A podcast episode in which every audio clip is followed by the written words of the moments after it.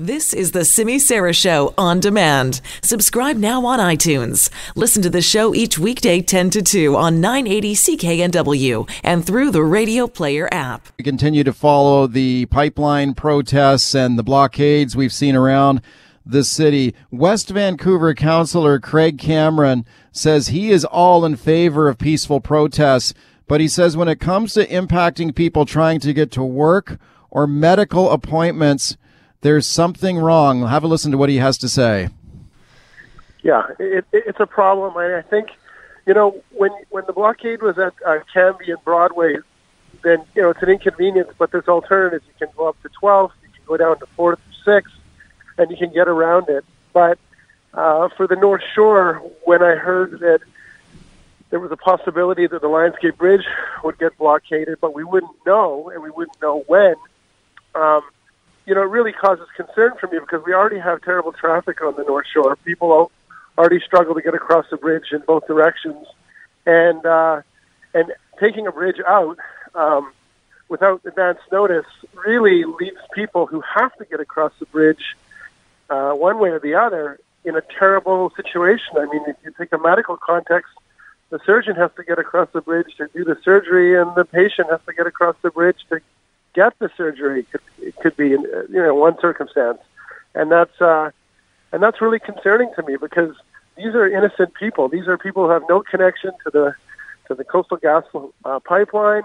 They may well support Aboriginal reconciliation, but they have to get across the bridge to live their lives. And so, I think it's, you know, my feelings on the that sort of blockade are that, you know, it's wrong on various levels. It's illegal. It's clearly illegal to block the bridge. It's, I think it's inadvisable because I think it alienates people from the cause that you're trying to advance. I don't think you're getting any more supporters because you take action like that. And I think it's also morally questionable because you're harming people who have no connection to the problem that you're complaining about. Is there a resolution? Would you be calling on the protesters to continue their protest, but maybe do it in such a way or in such a place that it's not putting such a big inconvenience on people? Yeah. I can't tell the protesters how to conduct their protests, but I would hope that they would be mindful at all times that there are people who need to get around the city who may very well sympathize with their position and who are entirely innocent, and they should make sure that people like that can function in their daily lives. They shouldn't. Well, yeah. Basically, I would hope that the protesters would be mindful of the collateral effects that they're having, and that the ends don't justify the means.